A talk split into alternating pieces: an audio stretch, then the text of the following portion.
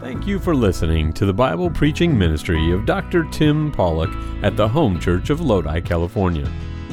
You can get more information about our church and about starting a relationship with Jesus Christ at www.thehomechurch.net. Our prayer is that this message from God's Word will renew your heart and mind today.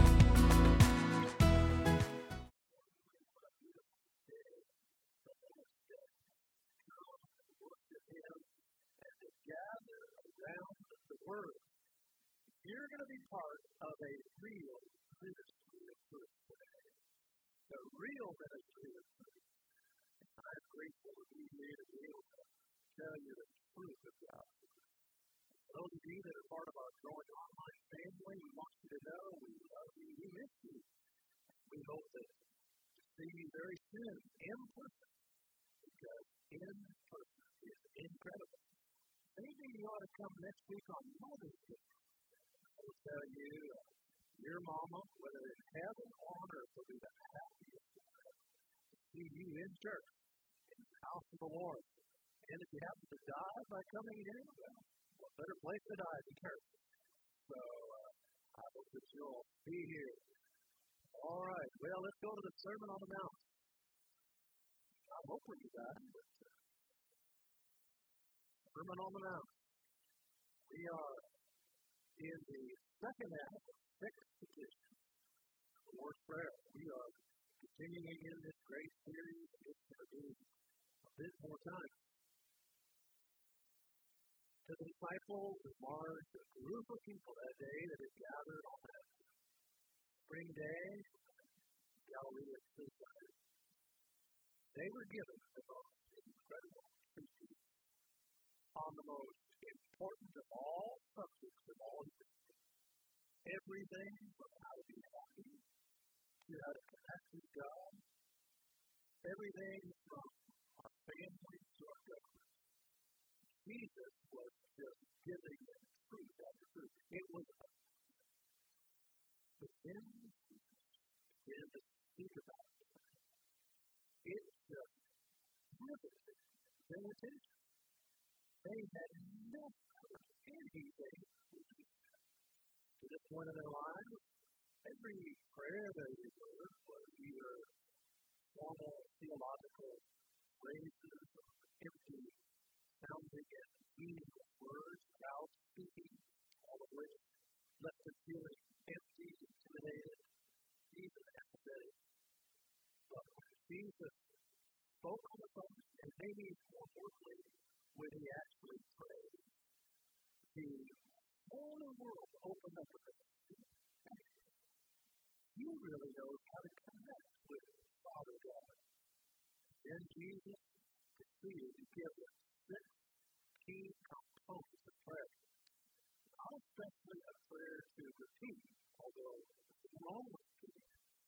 More of a template to place over a request. See, if we're saying the things that really touch the heart of God, that's what we want. We want to speak to God. We want Him to hear us. Word prayer, only 60 words, and yet transformation Maybe you hear the you have been praying for all your life, and you're still feeling like you really feel like, well, I do. I tell you, the Lord's Prayer is the prayer of a lifetime.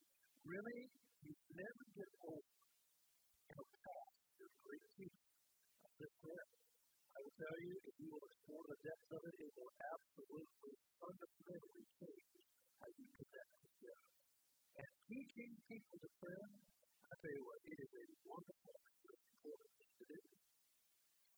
A bus minister, a bus driver, and a minister were standing in line to get into heaven. The bus driver approached the gate of St. Peter said, Well, I understand you were a bus driver. Since been charged with housing, I believe I have found the perfect place for you. See that mansion over the hilltop? It's yours.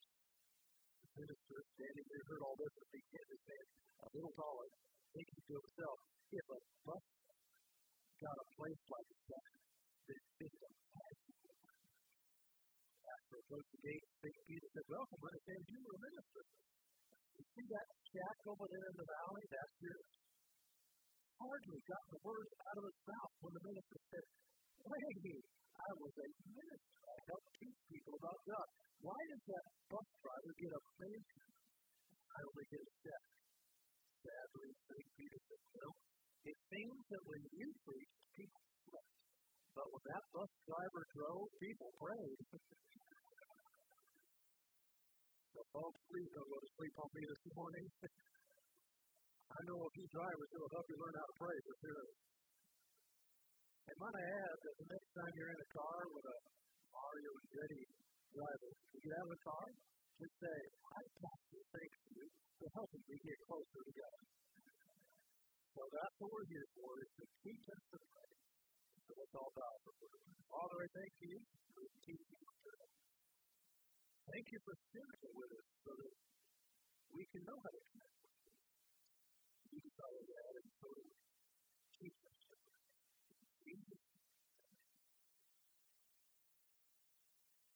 It's called the Lord's Prayer. Well, it would probably be called the Disciples' because it is really a prayer how to be a fully committed follower of Christ, which a disciple is. So this morning, we're going to read out of Matthew chapter 6. We're going to do a public reading as we typically do. I'd like you to read it from your heart, try to pronounce every word with the great uh, emphasis and clarity that it really means. God's word. We'll read verse 9 through verse 13. Beautiful Let's read it together, please.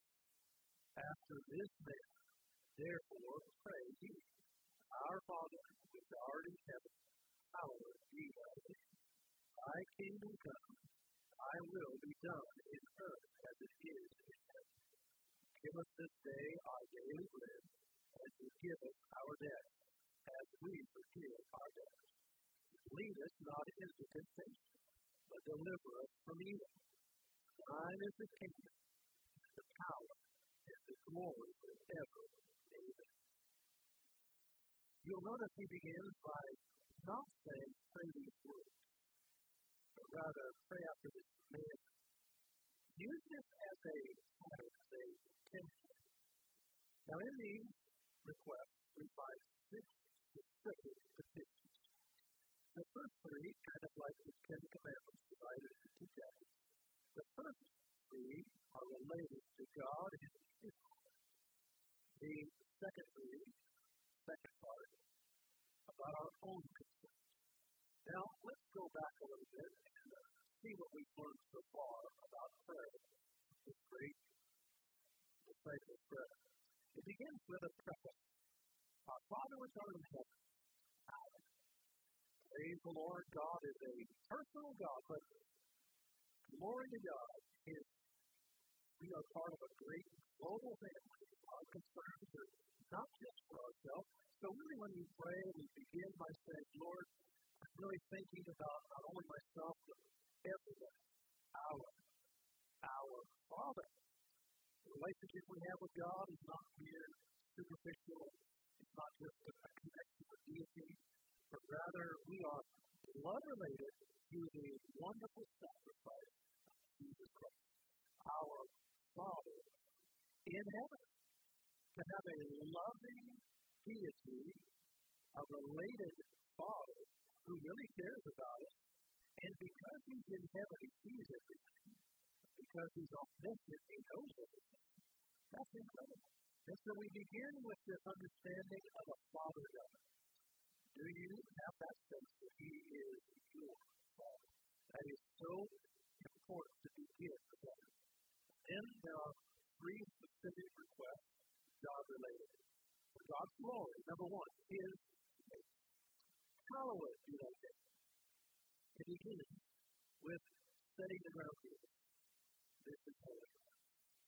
Hallowed is the word. It's kind of a big old English word. It could have said holy, it could have said sanctified, but the translators chose to give us that wonderful word, hallowed. Meaning, this is very special as you enter into the presence of God. This is holy ground. And so we begin by buttering God up in the altar out of absolute awe and wonderment at how great He is.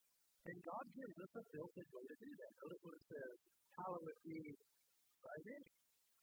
His name is who He is. Isn't that wonderful that God has given us over 300 that some theologians think as many as 900 to add all the titles of God. But over 300 names of God in Scripture, the Almighty, the Healer, the Provider, and so many others. And so we begin by just saying, Oh, Jesus. Oh, how courageous. I mean, just stop for a few moments. It doesn't be long. Let it be as long as you want, but just stop by saying, Lord, you're, you're great and amazing. Oh, Folks, begin by hallowing his name. Just fall in love and see God how big he is. And then maybe you won't feel so bad about asking for big requests, a big God. Number two, for God's kingdom. First of all, we're going to hallow him, give him praise. Number two, we're going to pray for his kingdom. Verse 10, thy kingdom come. Every effective prayer begins with an absolute commitment to selflessness. Notice it doesn't say, my kingdom. We start by saying, thy kingdom.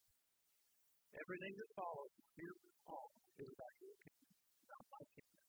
In my kingdom, I'm the king. In my kingdom, it's all about me. In my kingdom, it's what I want to do. In my kingdom is where I want to go. It's not my kingdom, it's Your kingdom, my kingdom. Then I commit myself to your. Now, it doesn't preclude us from making these requests. It's just that as a personal request is so that I can better serve thy kingdom. It's thy kingdom, but here's what I need to help that. What is the kingdom of God? Well, we know uh, in the future, the kingdom of God is this wonderful thousand year reign and even bigger when God will literally rule on this earth. That is God's kingdom. But in this time, in this era we live in, God's eternal kingdom is here.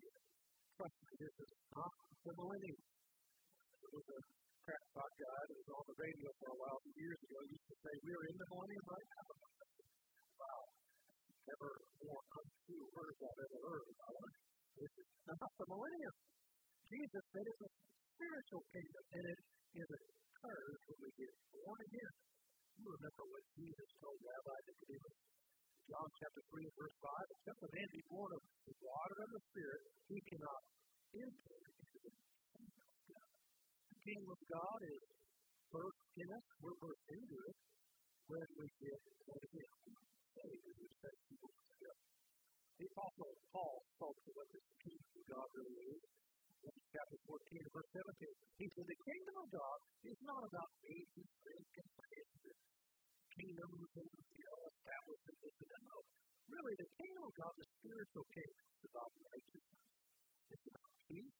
It's about joy in the Holy Ghost, folks.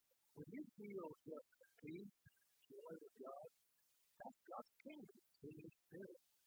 Little snippets of the kingdom of God can be found in homes, marriages, and churches where you find that same wonderful sense of peace, the Holy Ghost. That's called being the kingdom of God. Really, when we are concerned about the kingdom of God, essentially what we're saying is, Lord, I am praying for people to come into the kingdom. It's a, that a commitment to reaching people for Christ. That's really what it comes down to. Lord, I'm just here to be your servant today. I want to extend your kingdom. So we begin by hallowing his name. We then go to our commitment in this prayer is that I can serve your kingdom. Then third, how am I going to do that? Well, we do it by number three, God's will. That's His prayer, not my prayer. How is that done? Thy will be done on earth. It's not always done on earth, but I wish it was. And for me, it's going to be done on earth because I commit myself to following your revealed will. I hope that's not super complicated. You know, some people get stressed out about knowing the will of God, folks. 99% of knowing the will of God is just following Scripture. God will give you some little Holy Ghost uh, special words now and then. I'm sure He will. But for the most part, just get in your word, follow it, or you'll be amazed at that will just tell your Christian life. There is a commitment to following God's will. It is joyous, not literally, oh, I don't get to have no. It is getting to follow Scripture. The joy of my life is to follow the Word of God.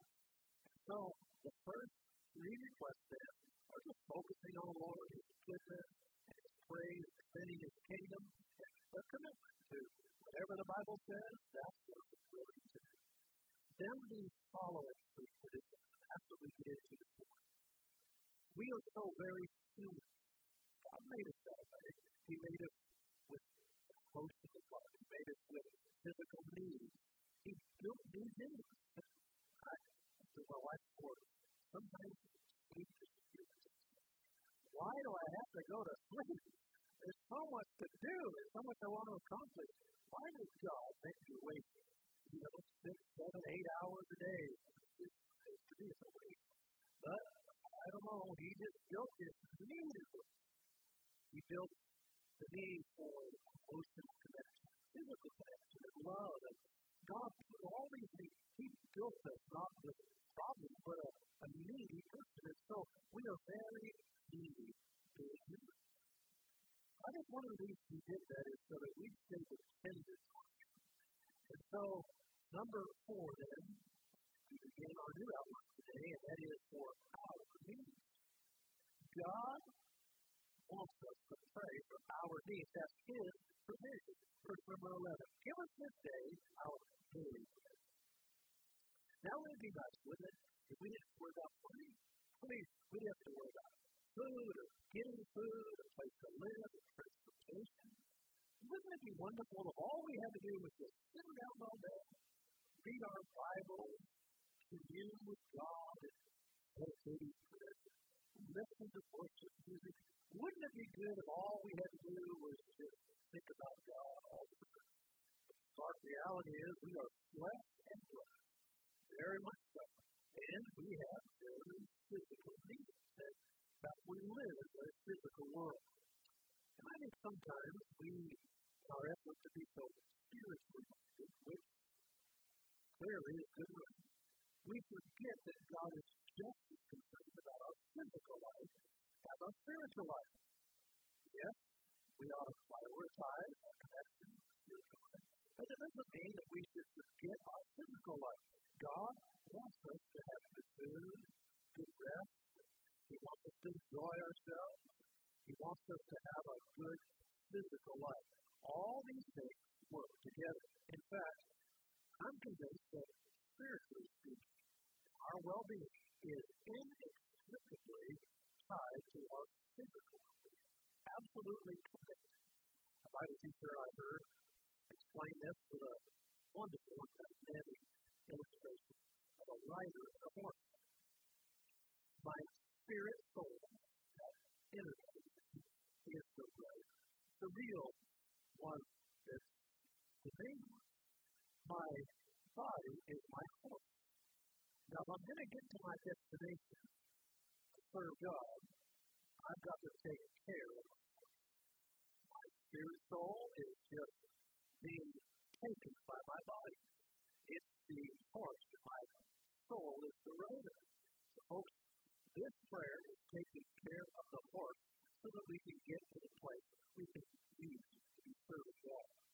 Notice what Jesus said. He said, I want you to pray for bread. Now, we're not just speaking about just bread, although it does include bread. And it's even more than food. Many commentators feel like that the idea here behind bread is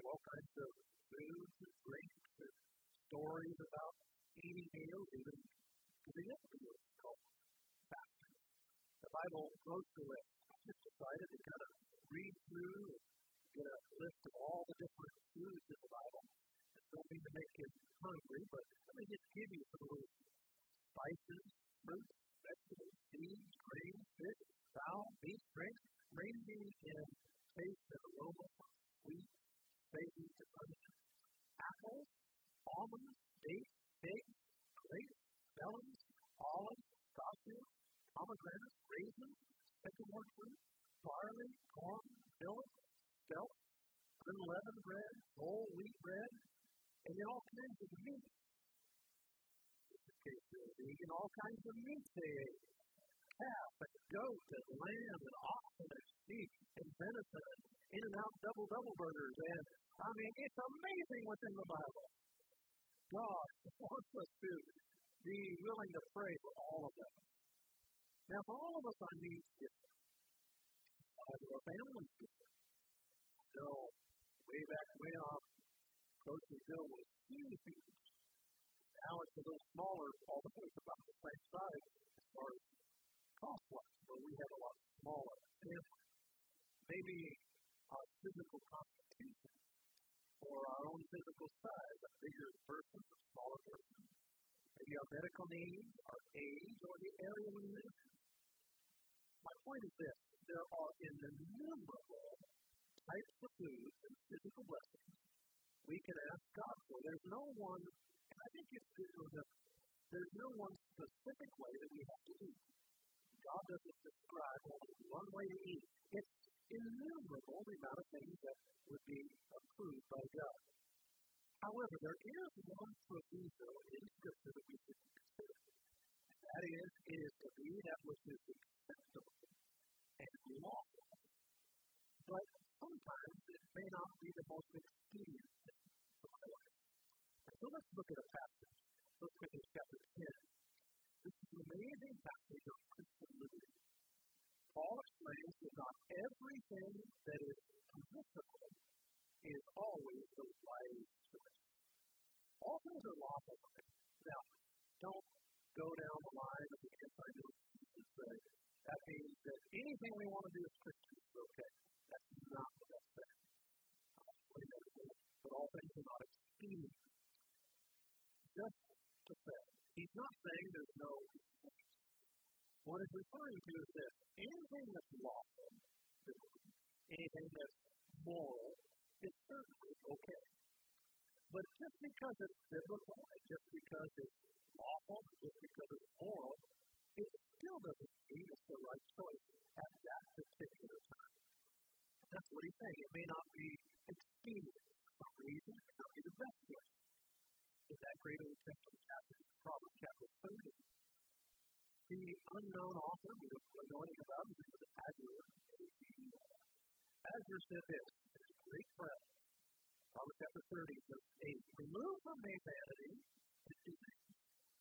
Listen to this. Give me neither poverty nor riches. I don't need to have to be rich. I don't certainly don't want to be poor. Feed with food that's convenient. You know where food is expensive. Whatever. Anything physical. That which is complete. That's what the word means fit. That which is a good fit for me. That which is just for my specific time, my specific area, specific era, my gender, whatever, just my station in life. The, simple reality is there are some stations in life where actually you need to have a little bit maybe upgraded situation upgraded home, upgraded car, upgraded food, etc. But there's also the opposite. There are many places, let's say you're a missionary in third world country, where if you live too upgraded, it may not be the best to help you reach those people. And so, in some cases, like Agur said, it's better to have wealth, riches. In some cases, it's actually better to have poverty. So, whatever the case is, I want it to be fit that's why I'm asking for the food. Now let's look at what every part of this little request. Give. Give us this day our daily bread. Give. A clear reminder that we should remember everything we have ultimately comes from the hand of God. He gives me the brains that I have tomorrow to do anything. He gives me the strength that I have. He gives me the opportunity. He is the one who gives us my help. He gives it. All I work hard, the truth is, it's Him that gives it all. Number two says, He gives bread. Give us this day our daily bread. We're just we're asking for something simple. Bread. That is a very simple thing to eat, although folks around here make bread. Oh, I'll tell you, it's just amazing. Wonderful. But this bread is not especially the, you know, lobster of life. We're talking about just bread. And I'm willing, Lord, if you want to give me just bread to live as frugally as you want me to, our bread. I'm not asking for bread out of other people's mouths. I'm not asking for their bread. I'm asking. Lord, I'm not covetous of their car or their house. But that's whatever you give them is great. But Lord, you have my bread. What is my bread? Give us this day our daily bread. Give us all of the memories every day to have a heart of compassion for us. God, this is so I can serve others. Give us this day. This is not a once a week, uh, hi, goodbye kind of faith, you know, walk in, church This is not a once a month, as long as I have nothing better to do, I'll go to church Christianity. No, this is living in constant, daily expectation. God, I need you to fill me today. The great illustrious Baptist missionary to India, William Carey, known as the father of modern vision, said it how you heard this great quote, but I'll give to you. Attempt great things for God and expect great things. What's a great thing? Well, a great thing is something that comes from. I'm going to expect it daily. God, I thank you that you're concerned about my daily needs. Isn't it wonderful that God cares about us? We want to get to our destination. Number five, the fifth request is for our forgiveness. His heart.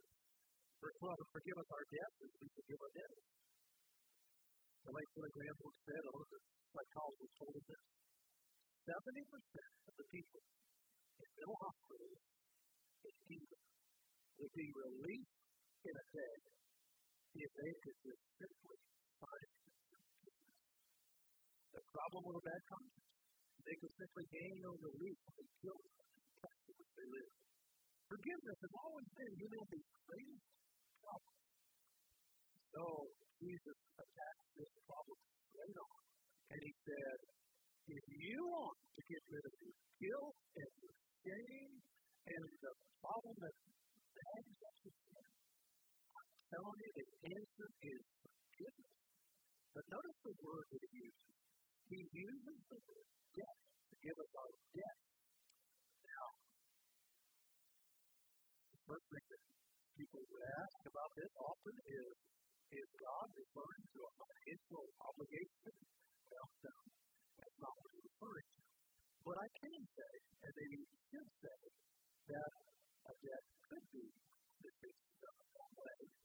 That is, that it is not 100% secured or collateralized it would qualify as presumption upon God or tempting God. That would be, of course, difficult. But what God is thinking about here is not a financial debt, a biblical one. But what God is talking about here is an obligation of sin. That's really what he is referring to. Now, there are actually five major words in the New Testament for sin. Let me go over very quickly. You'll hard for you about these Greek words I did. I, uh, tongue doesn't always get around to first. There's the Greek word hamartia. Hamartia is the word for sin. It's the most often used word. It means missing the mark. It is actually an argument. The idea is we're shooting the arrow at a target, but we miss it. Either fall short, go on the side. Now, in that regard, some people's arrows go further than others. Now, you might be a real good shooter and get real close to the bullseye, but no human has ever hit the bullseye like Jesus has. We are, we miss the mark. That's why Romans 6 23 says to all have sinned. The second word is parabasis. The second Greek word to sin is parabasis, and it is usually translated as transgress or transgression. It means stepping across the line, crossing the boundary, right and wrong. Jesus, for example, used it in Matthew 15, and he said, Why are you, parabasis, why are you transgressing? Why are you going across the line when you know God's word? The third word is omi. Omi is a, a word. It is often translated as iniquity. It is based on the Latin word nomos, law. The idea is that of lawlessness. It's anything that just says, I don't want anybody telling me what to do. I don't want God telling me what to do. I don't want my parents. I don't that. It is an ah. It is someone who doesn't like the law of God. The fourth word is paraptoma. Paraptoma. It is to offend. It's really more of a sense of unintentional, but it's maybe more just it catches up the idea is in the touch of the moment you just blow it. And you weren't intending to do it, but it's still sin, but you blew it. It's an offense. You just slip and you fall and you, you don't do the right thing. The fifth word, and that's really what we're trying to get to, is the word death. The Greek word is opheilema. Opheilema. It's an interesting word, actually. Five times it's used for the word money debt, 25 times as a moral debt. The idea is that sin is something we owe God sin is something we owe God. And even like a financial debt, it can I about a 31 year old lady in Chicago that the Treasury Department of Chicago caught up with her on her unpaid She has 677 kids. They billed her for over 100000 to be exact, $105,761.80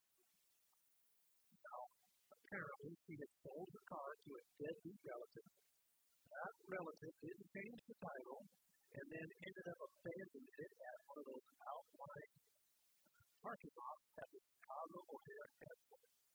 And for whatever reason, they never towed it away. They just kept putting tickets on the windshield.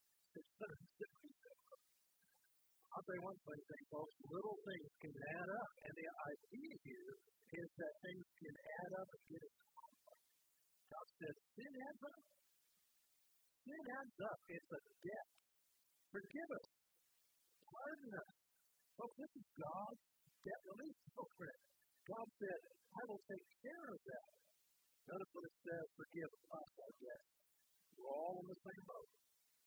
Nobody just sins and nobody else sins. But folks, we all sin. I'm glad to announce that God has a way to get rid of that. The Old Testament minor prophet Micah captured it beautifully when he said in Micah 7, verse 19, Thou will cast all of their sins into the depths of the sea. I think Jesus wonderfully and beautifully illustrated this by the cultural concept of football. Today, when you hear about foot washing, it's more of a ceremony, but back then it wasn't a ceremony. It was an actual thing that they did. Nice thing. People walked those dusty roads, sandals, you're going to go inside the house, especially if you're going to eat at the table, you know all that greasy, grimy, dirty, muddy looking feet. So in John chapter 13, verse 10, there's a little situation that occurs. So uh, the disciple says, Well, you're not going to wash my feet. Jesus, well, I'm going to wash your feet. Well, you're not a feet. The disciple says, Well, then wash me totally. And Jesus gives this great answer, and it explains what we're talking about. John 13, verse 10. Jesus says unto him, He that is washed need not say to wash his feet. If once you've been washed, you don't need to get a bath again, just wash your feet. That's all we're talking about. He is clean everywhere. Hallelujah. Aren't you glad that you are clean everywhere? Every bit of me has been washed by the blood of Jesus Christ. I love the king. Ye are clean, but not all. Now, he said to them, You have been given judicial forgiveness. The day that you accepted Christ as your sin, your spiritual body was washed, your sins were buried in the deepest sea. And but for now, all we're talking about is to restore our family relationship, with our forgiveness. There is judicial forgiveness, which is getting saved, but there is parental forgiveness, which is getting into fellowship with Jesus Christ. There's a little boy, he's out in the yard, playing. My little boy loved it. He is covered from head to toe with dirt and mud. The father sees his son. If the boy is going to be allowed back in the house, that father is going to go out there into the yard with a hose and wash him. The father was not rejecting his son. Folks, if you want to spend time in God's presence and in his house, you've got to get him Positional forgiveness needs no repetition. Practical forgiveness has to be repeated often. Listen, folks, somewhere in our prayers, we must stop and face the fact that we might have a parking ticket with God. It might be small, but it adds up. God, I am sorry my terrible attitude. I'm sorry for my feelings. I'm sorry for what I've done there. Oh, God, I just claim your forgiveness. It is not a prayer of salvation, it's a prayer of restoration. The old hymn, nothing between my soul and Savior. Not of this world, delusive dream. I have renounced all sinful pleasure. Jesus is my spirit. Nothing between my soul and the Savior, so that his blessing nothing preventing the least the. Keep the way clear. Notice what this verse continues to say. It says, Father in heaven. Oh, I owe a debt to the Father in heaven. Folks, He sees everything. He sees every action, every attitude. Don't think that darkness will somehow protect you from God. Don't imagine getting up in the middle of the night and looking at your phone, whatever stuff. Don't imagine that somehow God doesn't see that. He sees even the into the heart, the mind.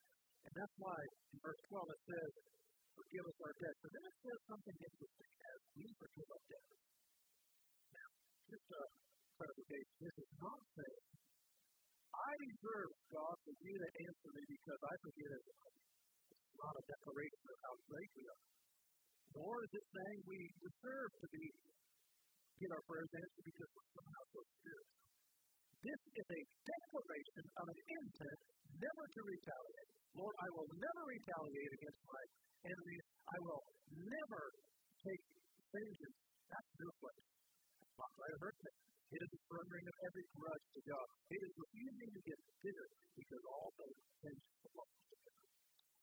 Sad fact of the matter is, maybe you're the There are people who are letting $50 grudge choke them out of the love of God that He has for their soul. The father came home and walked into the living room of his house. His little son and daughter were having a fight with his brothers and sisters. He fought with his brothers and sisters or whatever. They were having quite a row. The little daughter was one of those little con artists.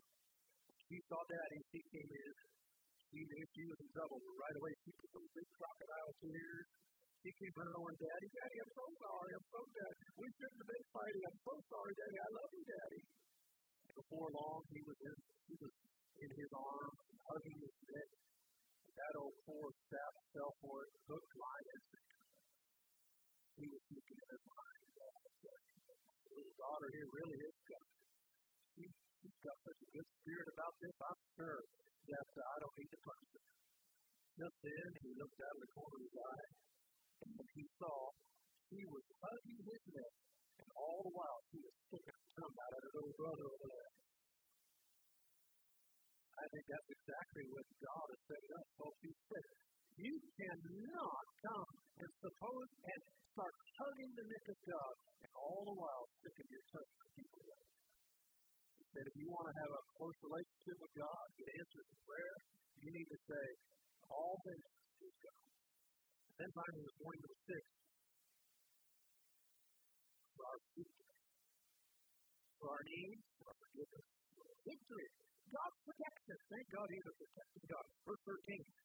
Lead us not into temptation, but deliver us from evil. For thine is the kingdom, and the power, and the glory forever. Prayer. Prayer is our greatest privilege. Also, sadly, sometimes prayer is our biggest There is no greater thing in my life than myself. The is greater than the prayer that I get. Now, we probably should investigate one final area to be a success in. That is the area of temptation. Are you concerned about fighting temptation? Oh, you may not be tempted to go out and take heroin and do that or something like that. But there are many other sins that we have that we're tempted. I wonder if we're concerned to not be led into that, but to be Oh, God, help me get you victory over that. I heard about a man who went to his doctor and said, Doctor, I, just been misbehaving lately. The conscience has bothered me. And I'm just wondering if you could, something you could do to help with that. The doctor said, Well, are you looking for something that would strengthen your willpower? He said, Well, actually, I was hoping to give me something to weaken my conscience. And I'm afraid that's what so many of us, we're not really wanting to be holy, we're just wanting something to kind of salve our conscience. That's not what this prayer is about. This prayer is about, Lord, I want to be holy. I want to do the right thing. I want to be a victor and not a victim. Jesus' words were really good. Notice what it says, and the phrasing was a little different. Lead us not into temptation. What? Pastor, seriously, explain that. What are we talking about? Lead us not into temptation? Are you saying that God sometimes leads people into temptation? You mean I'm not only fighting my flesh or the world, I'm fighting God? Thank the Lord. He doesn't ever lead us into temptation. James validates that in chapter 1, verse 13. The Lord tempted no man. Because he himself is tempted to you. What does this mean? It really means to lead me out of temptation. I know, God, you're not the source of my temptation. Therefore, I humbly ask you to believe to be the solution for my temptation. Peter learned it the hard way. 2 Peter chapter 2, verse 9. He knows how to deliver the godly out of temptation. Hallelujah. There is a way out. You don't have to give in. The idea is lead me, Lord, so I don't fall into temptation. We need protection in three ways. Number one, we need direction Look at verse 13, more leaders. Have you ever felt like this? If I was a better person, I don't think I'd be tempted. I don't feel that way. Because in fact, sometimes the more spiritual you are at falling, the more sin just seems to kind of jump on you. It's strange. Look what happened to Jesus in Luke chapter 4. In Luke chapter 4, Jesus was full of the Holy Ghost. I'm not talking, I'm not saying unspiritual, he was spiritual. And when he returned from Jordan, he was led by the Spirit. He was led to be tempted by the devil. Folks, the fact of the matter is, even Jesus was tempted. The most holy spiritual one that's ever been. The fact of the matter is, the fact that we're tempted is very human. Even spiritual people, in fact, sometimes even more so. Because the devil knows if he can make a strong one fall, he can get all the weak ones. In this prayer, what we're saying is, Lord, direct me from these things. I don't trust. Lord, keep me from these things. I don't know if I can handle it. It is retreating to the presence of God and saying, Lord, please don't ever lead me into a situation that is impossible for me, or at least I would be to resist. God, I ask you to be a safeguard for me. Even the Apostle Paul, with all of his incredible willpower, knew how easy it was to fall. In 1 Corinthians chapter 10, verse 12, let us let, wherefore let him that thinketh he standeth take heed lest he fall. We not only need direction, we need deliverance. Verse 13, but deliver us. Father, spare me from the temptation of the trap. But if it's your will to allow me to go in the trap, then I ask you to protect me through temptation. If you're not going to deliver me from it, at least deliver me through it. I think it would have been nice if Daniel could have avoided the lion's den altogether. But while he was in the lion's den, he didn't need protection from it, he needed protection in it or through it. And I think that's what we're saying here. We're saying, if I'm in the middle of this stuff, it's not going to go away, God give me lead me not into temptation. We not only need direction and deliverance, we need the power of God. We need the dynamite of God. Verse 13, For thine is the kingdom and the power. Lord, I need your power. Got good news for you. One, you don't have to fear. You don't have to fall. You don't have to faint. Thank God you don't have to flee. You've got the power of God. He is the crown of our victory. Because it says in verse 13,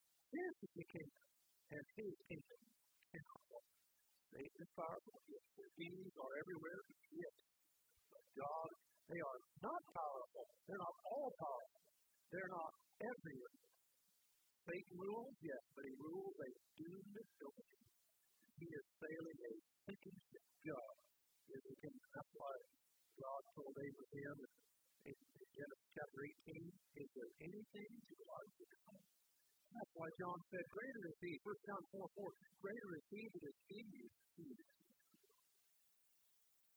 Notice what it says, Yours is where the power lies. Lord, I pray that you'll just proceed.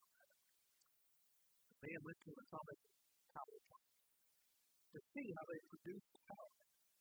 That was back before the woke, spotted owl people canceled all these great wonderful, helpful facilities. But uh, this man went to that atomic power plant to find out how they could produce power.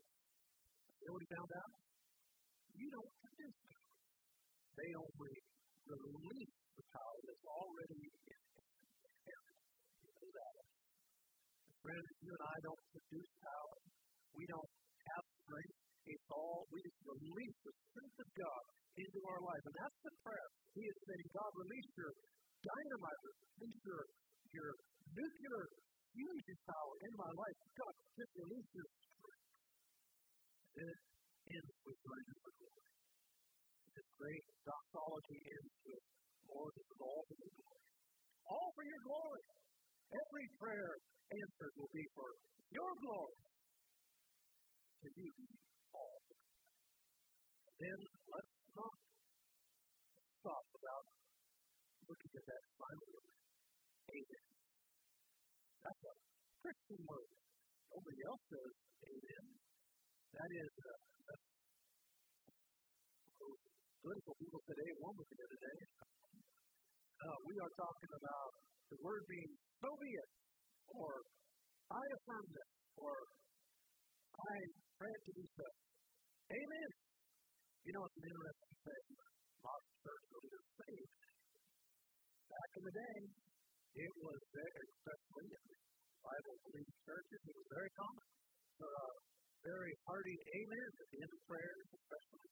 And at a time in the verses preaching where somebody, uh, you know, said, so be it. Amen. I would just say, folks, I wouldn't mind if any of that came back. I'll tell you that. Amen. You know, it'd be all right with me to uh, support that. Eh? because we're just saying, God, that's your word. That's true. I agree with that. May it be so in my life and others' lives. So we be, we end with Amen, meaning, so be it. All of this, Lord, to you be all the all is in all there is the power in this Lord.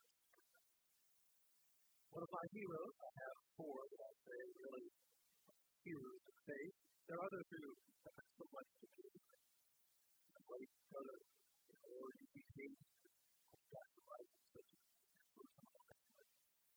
My dad was first and foremost Dr. John R. Wright, one of them, he prayed uh, a few years ago that I would have children. His friend, Dr. Jack Hyles, who uh, powerful church builder, great uh, inspiration. And my first uh, place I served at, they dated those four. One of them, Dr. John Rice, was known as late was known as the 20th century's greatest. His teaching, his writing is just it's really in the spirit of the late R.H. If you ever read any R.H. it's just John Rice. John Rice said this. I love it because it's such a great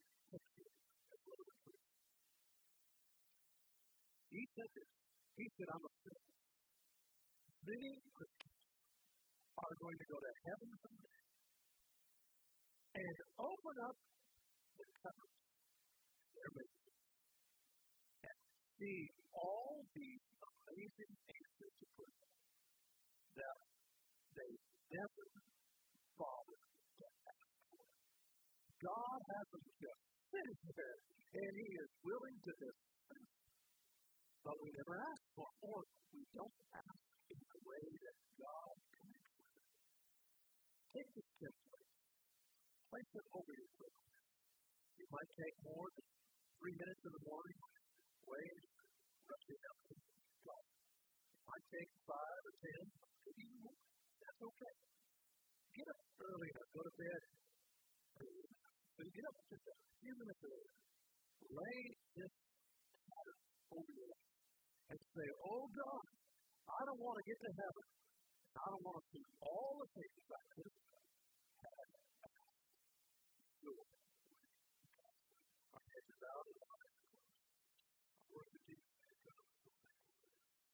We hope you enjoyed listening to the preaching and teaching from God's Word today. You can get more information about our church and about starting a relationship with Jesus Christ at www.thehomechurch.net. From all of us here at the Home Church in Lodi, California, thank you for joining us.